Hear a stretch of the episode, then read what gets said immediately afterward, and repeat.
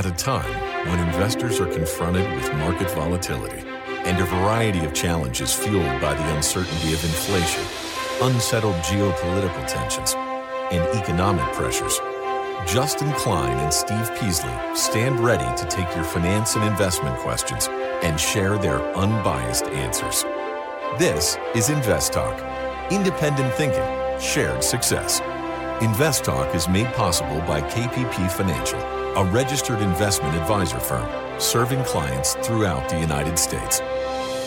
The clarity for your path forward starts now. Here is KPP Chief Executive Officer, Financial Advisor, Justin Klein. Good afternoon, fellow investors, and welcome back to Invest Talk. This is our Wednesday, September 20th, 2023 edition. I'm Justin Klein, and I'm excited for this hour with you, help guide you through this complex market environment, economic environments, and there's a lot of headlines and hyperbole that's out there. But our job is to focus on the facts on the ground to help you make the most of your capital,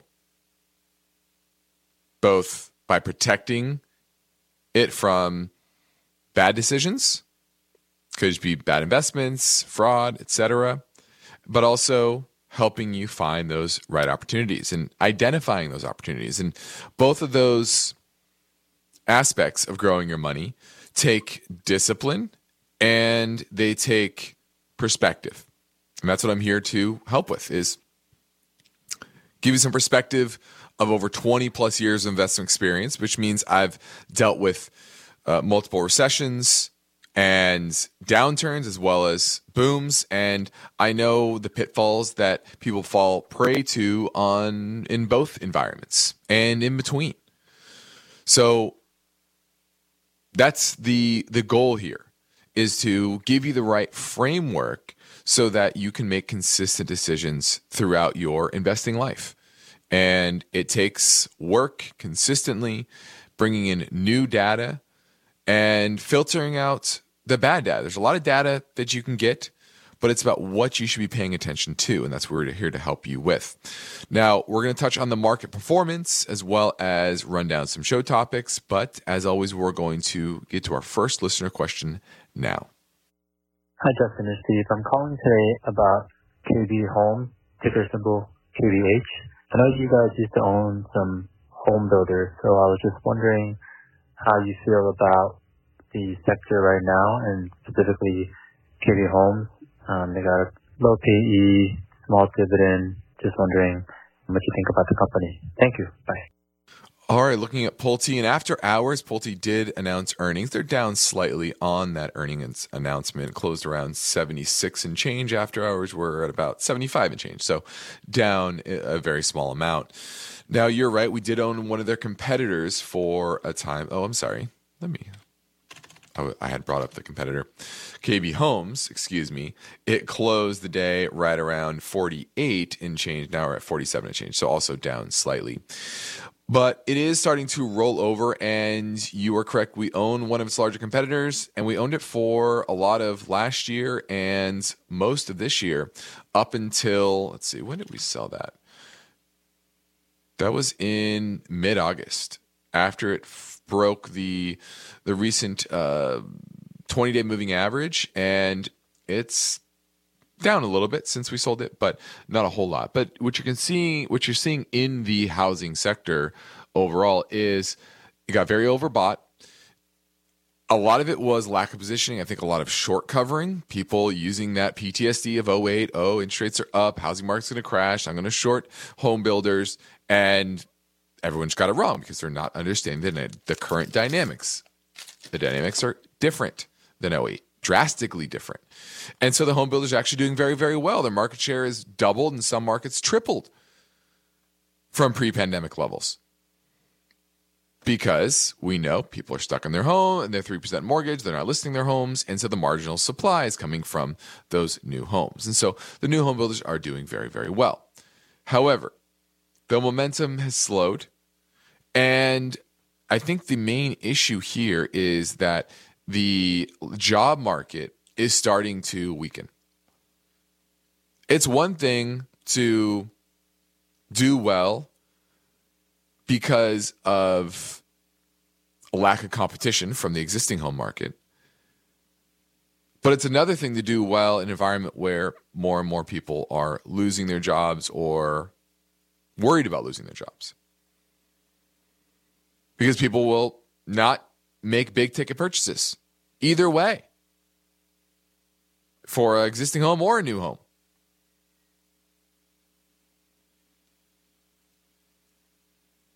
Now they're still able to buy down rates and get them to reasonable levels and, and compete against the existing home market. But as rates go up, that becomes more expensive to buy those rates down significantly. So when it comes to KB Homes, you're seeing earnings projections go down 29% this year from $9.09 last year to 643. That's still well above the 2019 levels of 285. But I don't like that recent trend. So I was bullish on home builders. I am now at a point where I'm probably neutral to to slightly bearish, just because of the trajectory of the jobs market. Now, don't don't get me wrong. Does doesn't mean that I think the housing market is going to crash. I don't. We're still undersupplied of new homes, and uh, but there are some dynamics going forward that probably will weaken the market somewhat. And I don't think the environment for home builders will be as good over the next couple of years as it had been over the past year or so.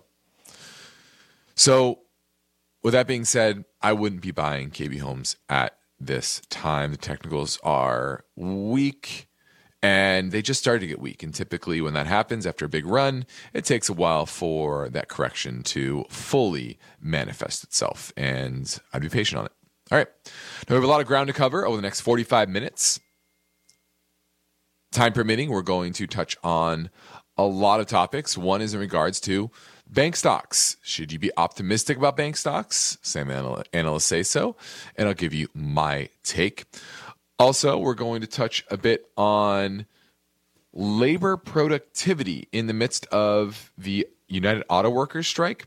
What is that looking like for workers and corporations, and how does that feed into the potential for a resolution here and broader strikes across the economy? Also, the SEC is cracking down on deceptive fund products. I wanted to get to, to that yesterday, didn't have time, so hopefully, you get to that today.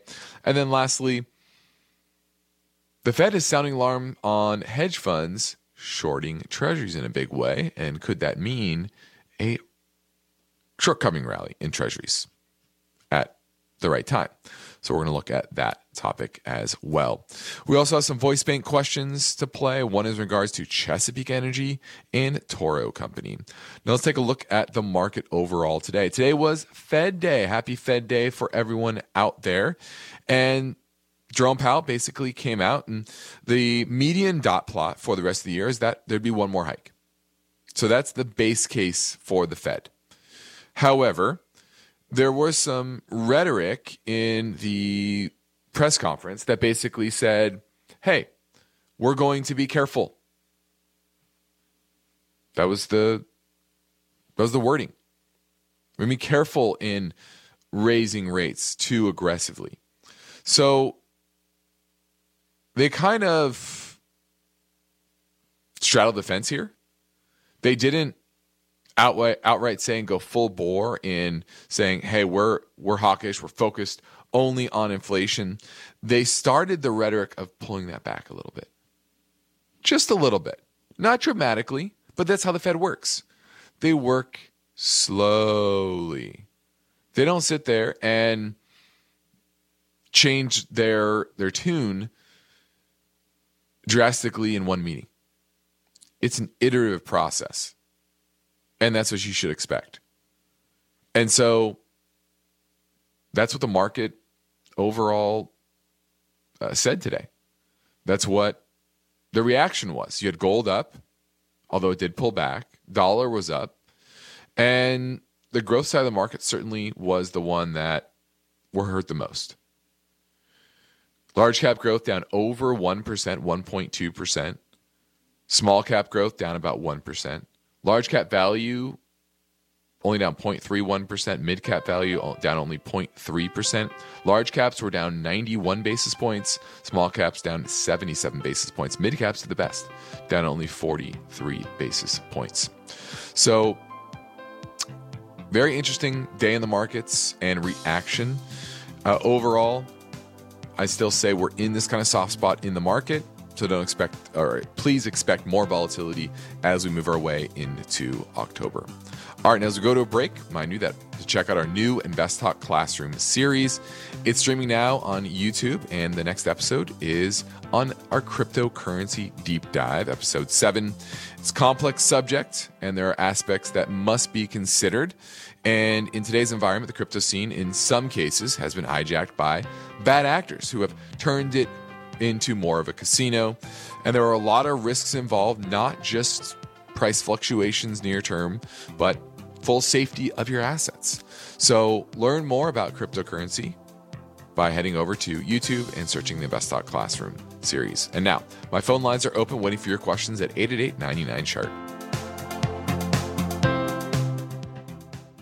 When listener questions are played on the Invest Talk podcast, how do you guys determine a value stock? The caller voices are amplified many thousands of times. Just wanted to get your opinion on JP Morgan and BAC. How do you see this uh, looking forward? I'm 25 years old and have a question about retirement funds. And the unbiased answers from Justin Klein. That's why it's trading so cheap because there's a lot of regulatory risk. And Steve Peasley. I, I kind of like it here. If I was going to buy Tyson Food, this is where I'd buy it benefit the entire Invest Talk community.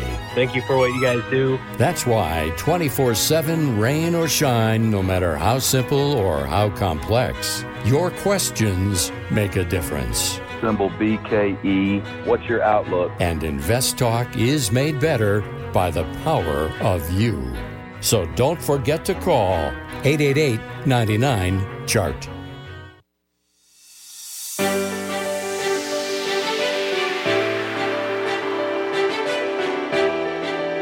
The stock market is constantly changing, and serious investors know that they need to modify their portfolio assets to fit the times. And now, with more than 50 million downloads, Justin Klein and Steve Peasley reaffirm their commitment to providing unbiased finance and investment guidance here on Invest Talk. 888 99 Chart. Let's go talk to Chris. He is in Maine. He wants to talk about O Realty Income. Yeah. Hey, Justin. Thanks for the call. Appreciate uh, everything you guys do. Mm-hmm. Uh, kind of funny, actually. Originally, I was planning on calling about uh, a position I have in Barrick Gold and ask mm-hmm. about that, but I think I'm just going to keep holding that for a bit. Mm-hmm. And I used to own O, got rid of it, made some a uh, little bit of cash on it, and I've just been watching it go down, down, down. And I was wondering uh, if you think in this environment, if it's still, you know, pretty risky, but given its history, if you think it's one of the more uh, solid realty ones to get into out there. Yeah, I mean, the issue with a lot of the REITs is less to do with the assets and more to do with the balance sheet. One interesting little wrinkle on the REIT side is that because they have to pass 90% of their income on to shareholders, uh, because remember, these are pass through entities, so they don't pay any taxes on the corporate level. But what that means is that there's not a lot of money to shore up their balance sheet. They can only keep 10% of that to pay down debt and, and kind of keep their, their balance sheet right sized.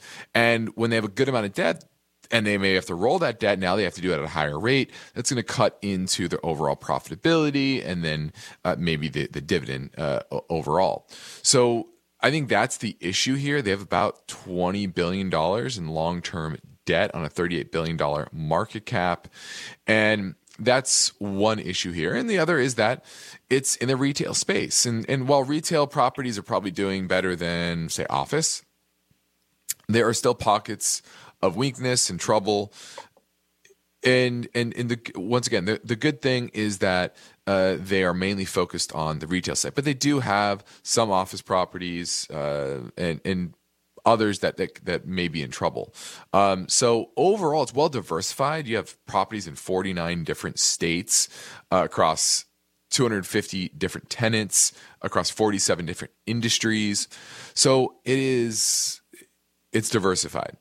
But I don't like the the trend in the stock. It's very very weak. Let's look at the relative strength. 23, it's pretty low. It's pretty bad. So I would be patient on it. I wouldn't be excited about getting this, eh, getting back into this until there's some sort of technical strength here, and that looks nowhere close. So I'm passing on O. All right, this is Invest Talk. Please remember that you can call anytime and leave your questions on the Invest Talk Voice Bank. Or if you're listening via the live stream on AM 1220 radio in the Silicon Valley area, you can call right now at 888 99 Chart.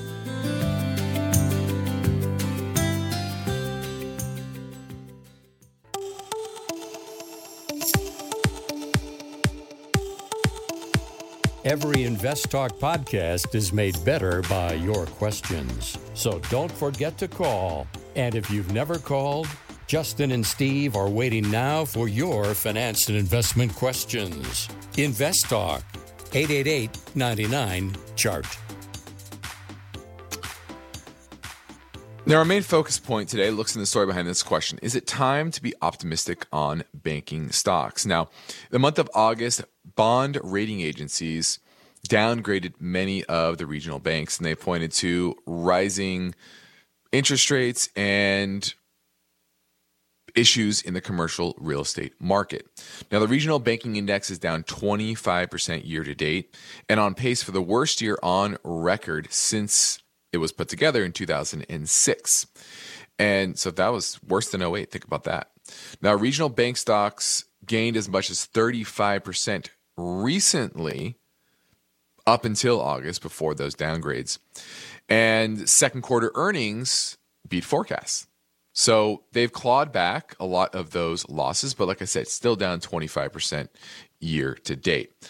Now, the issue for the Bears is that the Fed has kind of come to the rescue in a lot of ways. They deployed their bank term funding program, the BTFP, and that closed the the gap between the book value of these securities, mostly treasuries that they bought at low interest rates, and the market value today in a higher interest rate environment. So they're able to exchange these bonds. Many are trading maybe at 75 cents on the dollar, 80 cents on the dollar, which isn't a huge decline for bonds. That happens.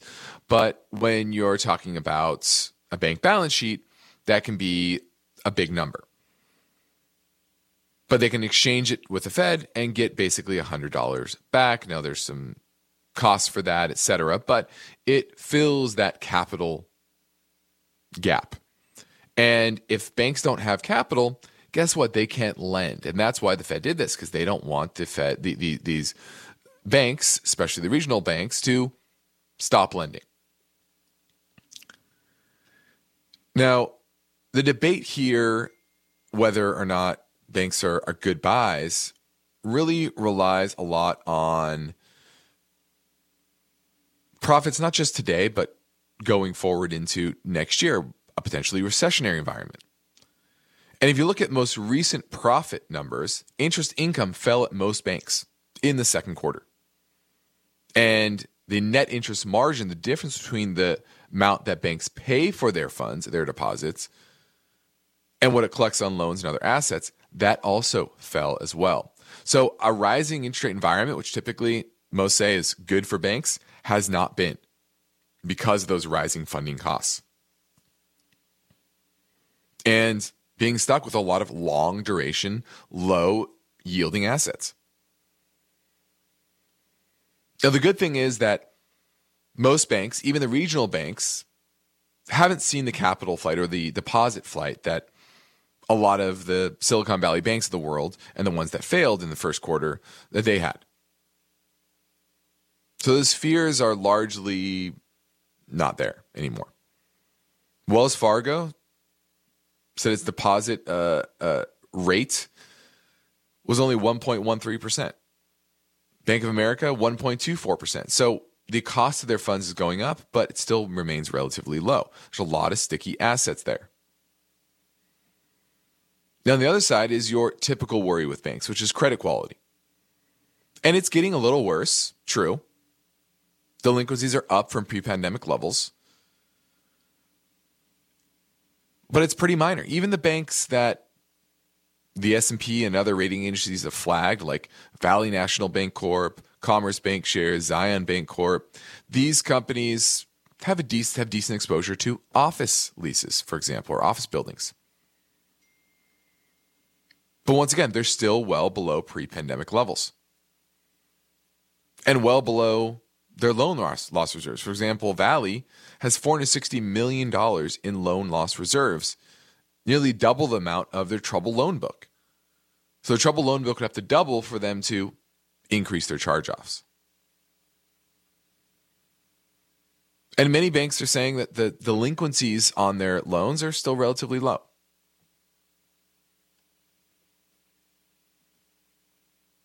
Now, obviously, this could get worse.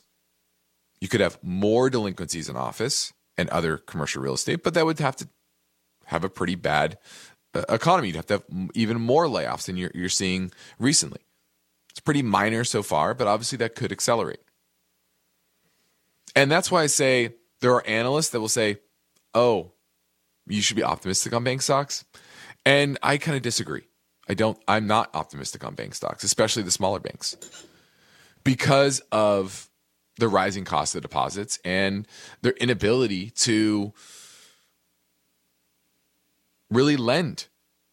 And they're not lending nearly as much to bridge that gap, to grow their net interest margins, and then the risks on their balance sheet.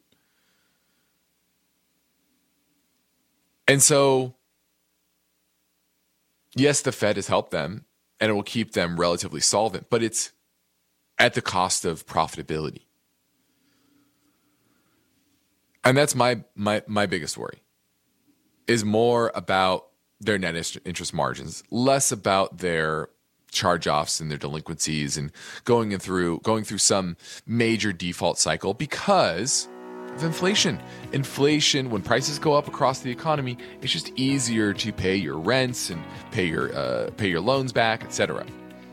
And that's why a major major default cycle is probably unlikely. But higher cost of funds will drive profitability lower. So I disagree with analysts here that bank stocks are, are, are right are improving. I would avoid them. All right, we're going to a break. Give me a call at 888 99 chart. Let's say you've been thinking about learning a new language. Okay, why? I mean, how would it come in handy? And where would you want to use it? Could it be that you have an upcoming international trip? Or maybe you want to connect with family members or friends from a different culture. I think you should know about Rosetta Stone. With millions of users, it's been the world's most trusted language learning program for 30 years. Rosetta Stone is available on your desktop or as an app with Audio Companion and the ability to download lessons offline. Rosetta Stone truly immerses you in the language you want to learn. It has a built in patented speech recognition engine called TruAccent. So as you practice speaking, you'll get feedback on how well you pronounce words. With Rosetta Stone, you pick up a language naturally, first with words, then phrases, then sentences. It's an intuitive process designed for long term retention. You really learn to speak, listen, and think in your new language. Rosetta Stone is an amazing value so your special skill set is within easy reach. You know you want to do this. So, don't put off learning that language. There's no better time than right now to get started. For a very limited time, InvestTalk listeners can get Rosetta Stone's lifetime membership for 50% off. Visit rosettastone.com slash today. That's 50% off unlimited access to 25 language courses for the rest of your life. Redeem your 50% off now at rosettastone.com slash today.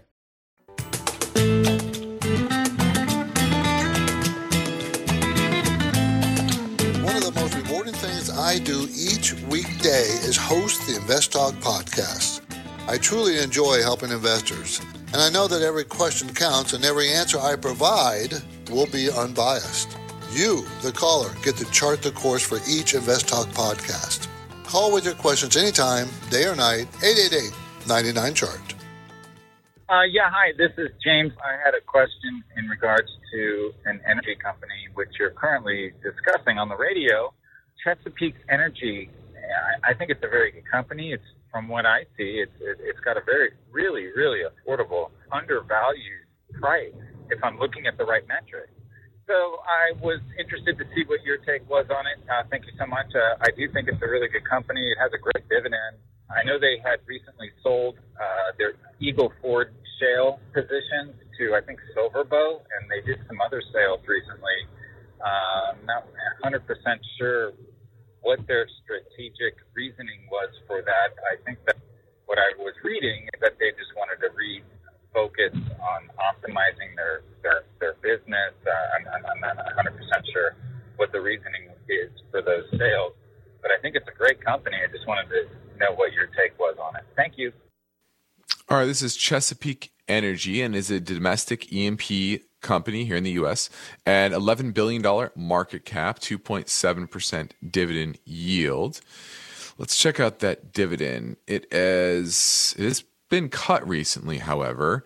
It was $3.16 in the fall of last year. Now it's down to only 57 cents. So that dividend has retrenched.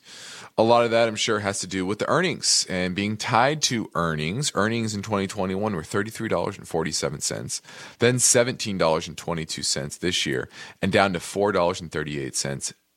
Uh, sorry, 30, 17.22 last year, $4.38 expected this year, down 75%. Now, that's my issue here is yes, a lot of companies, a lot of energy companies are earning less than they did last year simply because prices are down a bit. All that is reversing some here as of late. But 75%, that's a lot. You know, I'm, I'm pulling up companies that we own for our clients, and they're having a dip back, but closer to the high teens, maybe into the low 30% range, but not 75%. And that's my issue, issue with Chesapeake. It's a fine company, it operates fairly well. But I just think there's better opportunities out there than Chesapeake. And technically, if you look at the relative strength, it's only 39. Okay? It's only 39.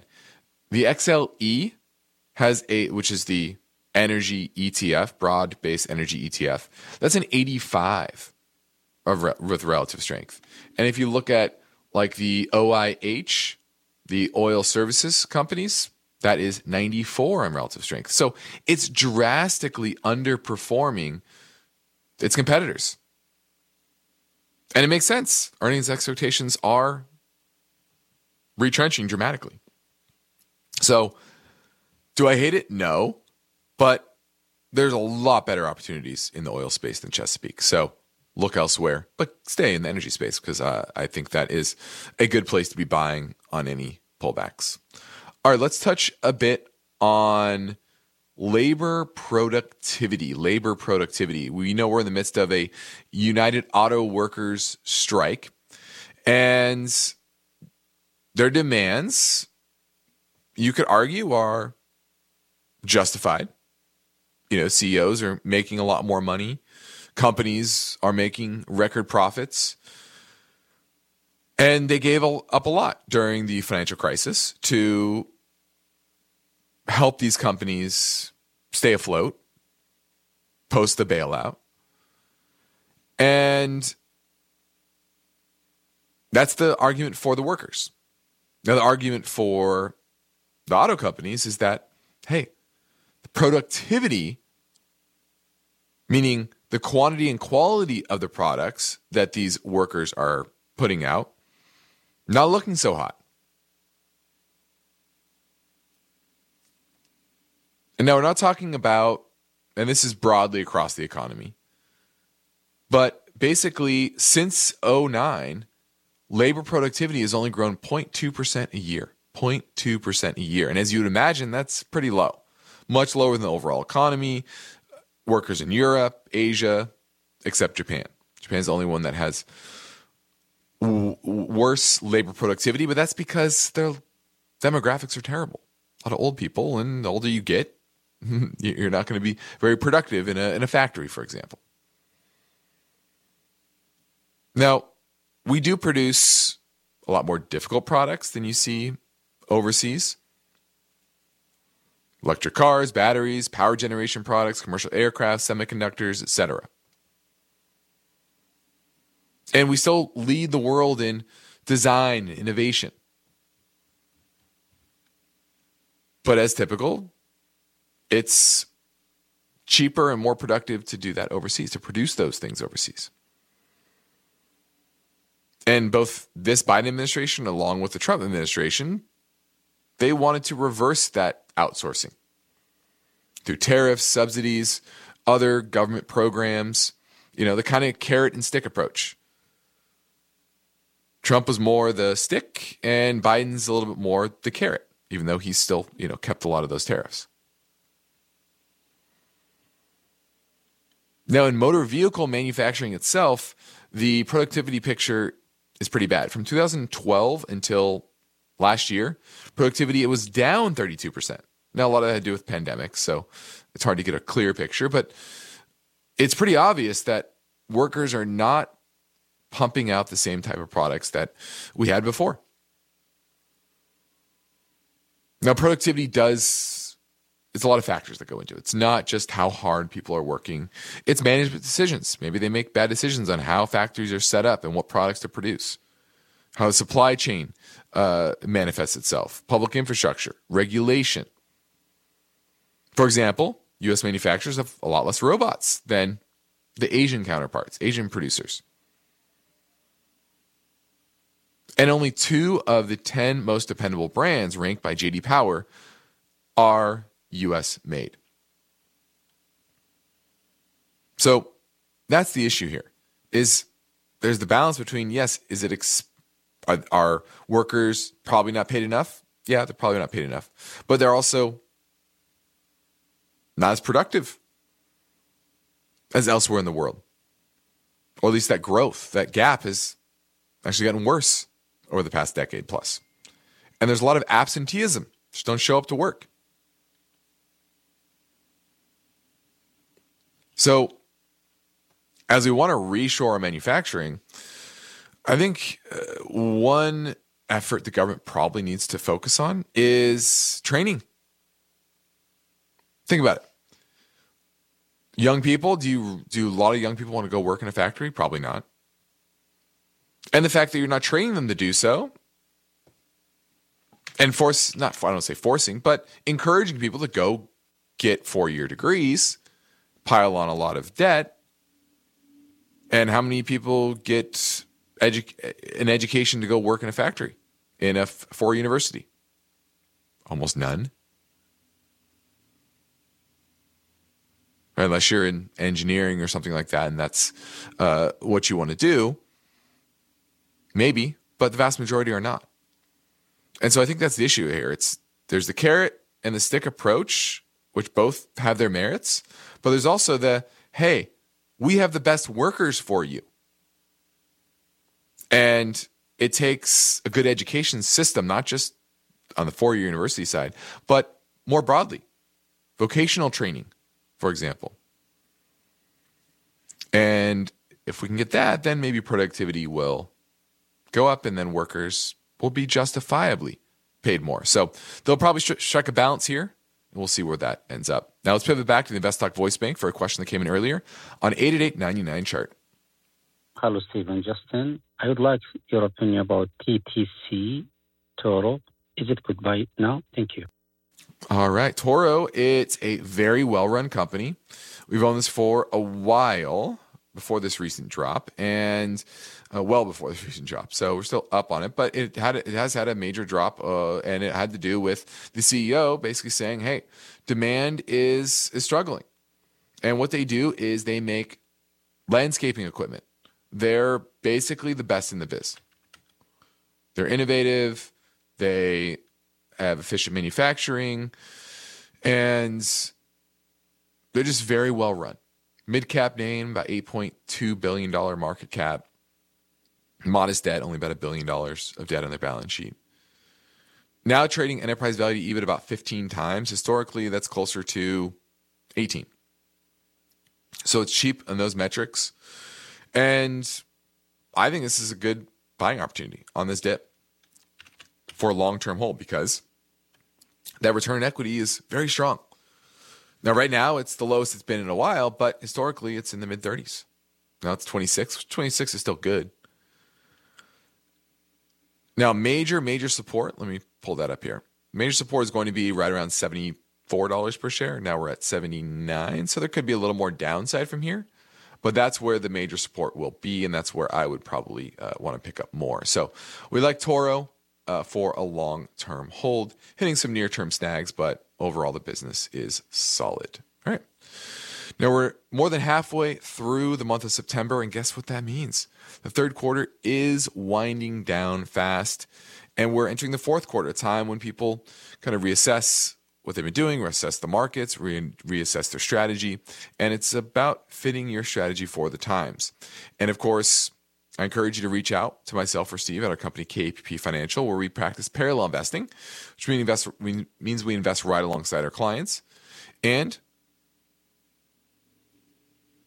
we provide unbiased guidance, both on and off air. So I encourage you to head over to investtalk.com, click on the button in the top right screen that says portfolio review, fill out out, and we will get right back to you. You can schedule time to go over your portfolio, understand the risk that you're taking. What are the style factors? Are you leaning on the growth side or the value side? Are you too much in one particular sector? Are you too much in one particular name? Does it fit your ultimate goals? These are the things that we discuss on these calls. So the sooner you reach out, the sooner we can go over all those things and give you some good advice on the direction to take it. Maybe you do that personally. Maybe you hire us. Maybe you find somebody else. Maybe you just go buy an annuity. Who knows? Right? Everyone's situation is different, and that's why we do these calls. All right. Next up, more questions to your questions or more answers to your questions, excuse me. So hang on. In today's world, a variety of factors are affecting the stock markets. Serious investors know building a secure financial future requires hard work and determination. That's why now, more than ever, when it comes to the planning, execution, and maintenance of your portfolio, you need InvestTalk. InvestTalk is a free download. Your participation makes it unique don't forget to call Invest Talk 888 99 Chart. Hi, Steve and Justin. I'm calling in with a question on ETF. It's the Vanguard Short Term Inflation Protected Securities Index Fund, VTIP. Uh, I was looking to buy this for my retirement account which I think I'm maybe retiring in maybe about five years or so. Would this be a, a good time to get into this with interest rates rising, or is it better to wait until rates go heading back down? So I uh, just wanted to get your opinion overall, and um, I'll be listening to the answer on your show. Thank you.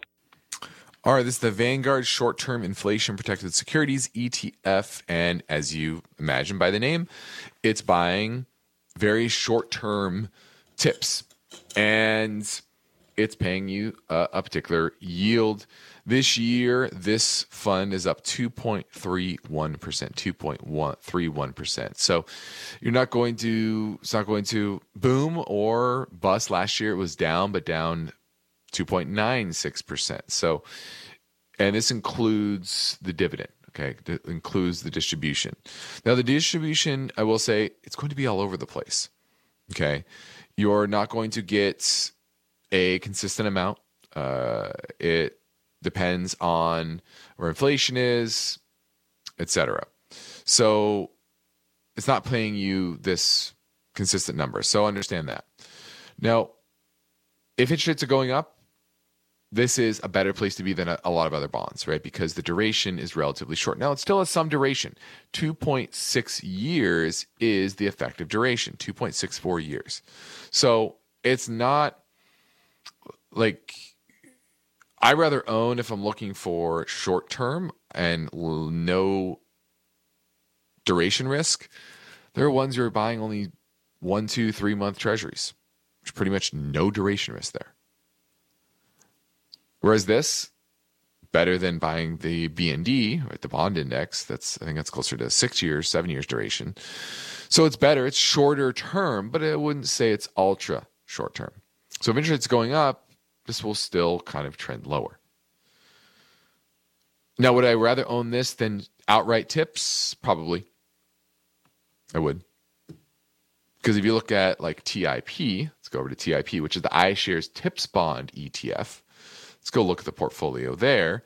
That duration is, take a look, loading. There you go. Duration 6.75 years. So I like that this better than just straight like a TIP. But if you have interest rates going up, I rather own that short, ultra short term treasury bond fund. All right. This is Invest Talk. I'm Justin Klein. We have one goal here each and every weekday, and it's help you achieve your own version of financial freedom, which we will help you with after this final break. So get your questions in now at 888 99 chart.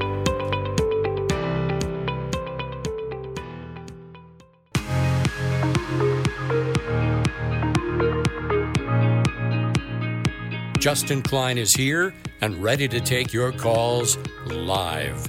Invest Talk, 888 99 Chart. Hi, Steve and Justin. I'd love to get your opinion on General Mills, stock symbol GIS. Looks like it's trading at 52 week lows, long history of, of dividends. Seems to make money. I'm not seeing anything concerning uh, other than stock price. Wanted to get your opinion, see if you thought it was a good long term hold, and see what you thought a good entry point would be. Thanks.